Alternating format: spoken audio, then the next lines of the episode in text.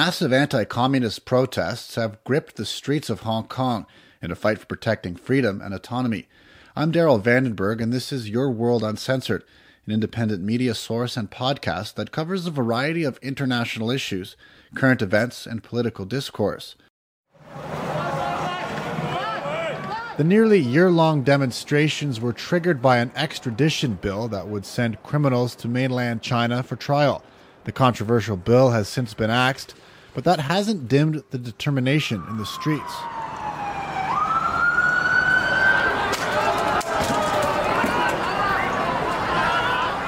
Clashes between police and anti government protesters have edged further into violence. Some protesters have thrown bricks, petrol bombs, along with widespread vandalism and assaults. Police have used tear gas and rubber bullets to subdue demonstrators. Hong Kong is on the front lines of the battle for freedom.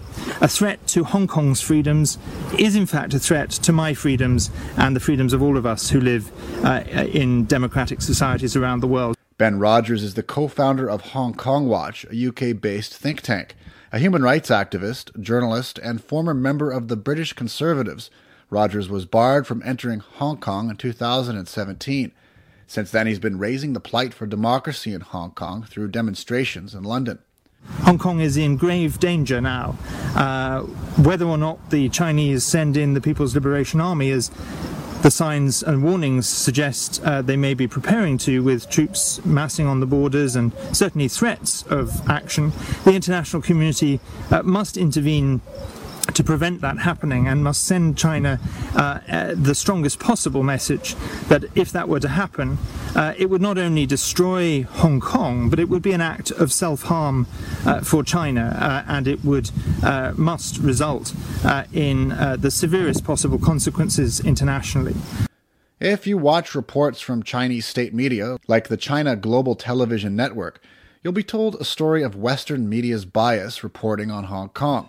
They've called mainstream media fake news, accusing them of re editing videos, taking quotes out of context, and causing chaos in Hong Kong.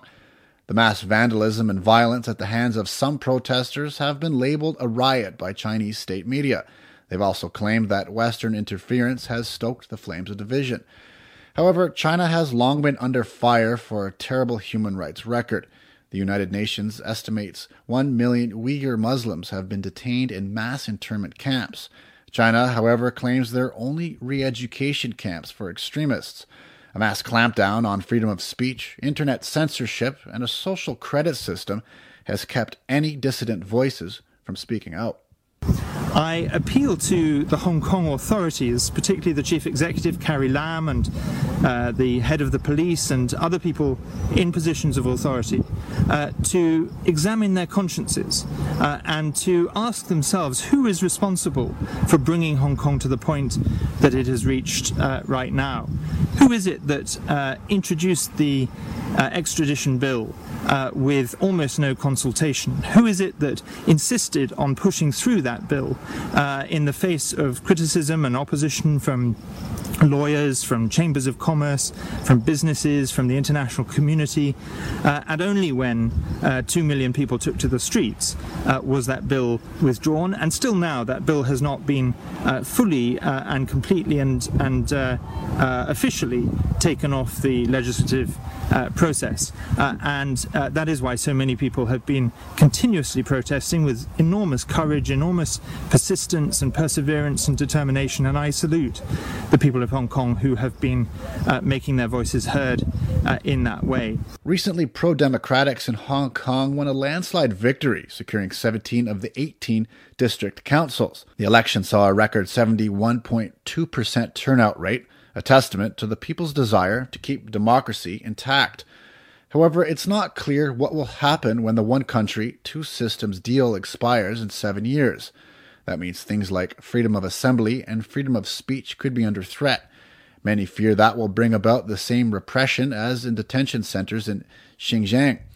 Canada is among the 23 countries that condemned the detention centers at the UN. Leo Housakos, a conservative senator, has called for sanctions against Chinese officials. Well, the current government has completely kowtowed to the Chinese regime. Uh, as you know, there are currently two Canadians that are uh, illegally uh, detained and have been illegally t- detained for over a year in China. Michael Spavor and Michael uh, Kovrig. Michael Kovrig, a former diplomat working as a conflict mitigation consultant, and Michael Spavor, a consultant who arranged business travel to North Korea, were both detained and charged with espionage. The move was seen as retaliation for Canada arresting the chief financial officer of Huawei, Meng Wanzhou, at the request of the United States. She was accused last December of violating trade sanctions with Iran through Huawei subsidiaries. She spent her time under house arrest in Vancouver. As for the Canadians, there's so far no reports of evidence against them or a trial date set. Uh, they have been, for all intents and purposes, uh, facing horrid conditions. They've been locked up in a cell. They haven't been able to see a lawyer. They haven't been able to see their family. Uh, to our understanding, uh, they've been tortured uh, to some degree where there's their, their reading glasses and, and, and specs have been taken away and they've been kept in a room that's been lit 24 hours, seven days a week. Uh, this type of, of behavior is unacceptable. It doesn't respect the natural rule of law, uh, doesn't respect international law. And our Canadian government, despite that, continue to kowtow. Uh, the Canadian government recently, a few months ago, invested billions of dollars in the South Asia Bank, which is an organization, an infrastructure bank uh, that is being, for all intents and purposes, managed by the Chinese. The arrest of the Huawei CFO triggered aggravated tensions between the two superpowers, China and the USA, and has dragged Canada into the mix. The US has since banned companies from working with Huawei, alleging the company is funded by Chinese state security.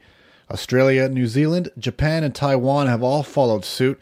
That leaves Canada as the only country in the Five Eyes Anglophone Intelligence Alliance to not make such a move. Huawei has denied accusations that it spies for China. However, many critics are worried about the tech giant's reach. The telecommunications company is looking to build a 5G network in Canada, the Canadian military has even called for a ban on allowing Huawei to do that, citing national security concerns. So I, I, believe clearly that the Canadian government should sort of do a little change. Clearly, their current strategy is not working, and we have to send a message to the Chinese that in an international relationship, there has to be mutual respect. And when it comes to the principles of democracy, freedom, rule of law, and human rights, those are not negotiable. And I think the Canadian government has to put on its pants and send a message to the Chinese. We're a G7 economy. Uh, we have leverage, but more importantly, we're ready to defend and commit to the Canadian values that Canadians hold so dear. Housakos is worried that the West isn't doing enough. What we've seen in Hong Kong is clearly a large, large, large sector of the population of Hong Kong voicing their disconcern, and all they've been met with, as I said earlier, is batons, tear gas, threats, um, and and behavior which is really, really, really unacceptable. And it and I find that there's too many Western countries in, of course, the, using the argument of economic interest, turning a blind eye and kowtowing. And we have we have We've, there's one thing we've learned in history when it comes to despots and tyrants and dictators. If you appease them and you kowtow to them, it just emboldens them and it allows them to go further and be more belligerent. The Human Rights Watch has painted a very dystopian future for China, one where no one is beyond the reach of Chinese censors. The international non government organization warns of a human rights system so weakened that it will no longer serve as a check on government repression. It's a message that Executive Director Kenneth Roth writes and speaks about, something that may have led him to being denied entry into Hong Kong. Roth also warns about China's growing economic clout to silence critics even the NBA's official Chinese business partners suspended ties with the league after the Houston Rockets general manager tweeted support for the Hong Kong protests. Freedom of mobility, freedom of expression, freedom of association, free enterprise the ability to allow the human spirit to grow and to become the best it can possibly be in a free society. When you emulsify that all together in a collectivity, that is the strength of, of the United States and Canada and Australia and the UK and, and Germany and, and other European nations. Uh, so, but unfortunately, there's still far, far, far, far too many people on this earth. And China is a, a, a, a glaring example, a shining example right now of, of totalitarianism, uh, and and it's really one of the largest threats facing the world. They they are They've been militarily belligerent in in the uh, in the Pacific. They uh, they have been belligerent economically around the world, and now they're starting more and more to be belligerently uh, engaging in elements when it comes to disrupting our politics and our and our judicial systems. And and it is it is uh, it is a deep concern, and it's only been really the last few months that Canadians are starting to wake up to the fact that what I said we're at a crossroads between Canadian values and Chinese values, and they're really not compatible. So it's I, I don't see how we can continue to just close our eyes and in the pursuit of trade expansion and enhancing our pockets, we accept being bought uh, at, at, at the expense of trading in the values we believe. So, what's the future for Hong Kong? Seems to be a question with no answer. With China a valuable trading partner, it's not likely any Western power will take any serious action of course, except for the Trump administration. However, it's hard to ignore the loud cry for freedom coming from the millions of students and citizens that have flooded Hong Kong streets for nearly a year. That's it for this episode. We'll have more episodes regarding the situation in Hong Kong and related issues in a podcast soon. Don't forget to download the Your World Uncensored podcast. Follow us on Twitter and Facebook at Your World Uncensored.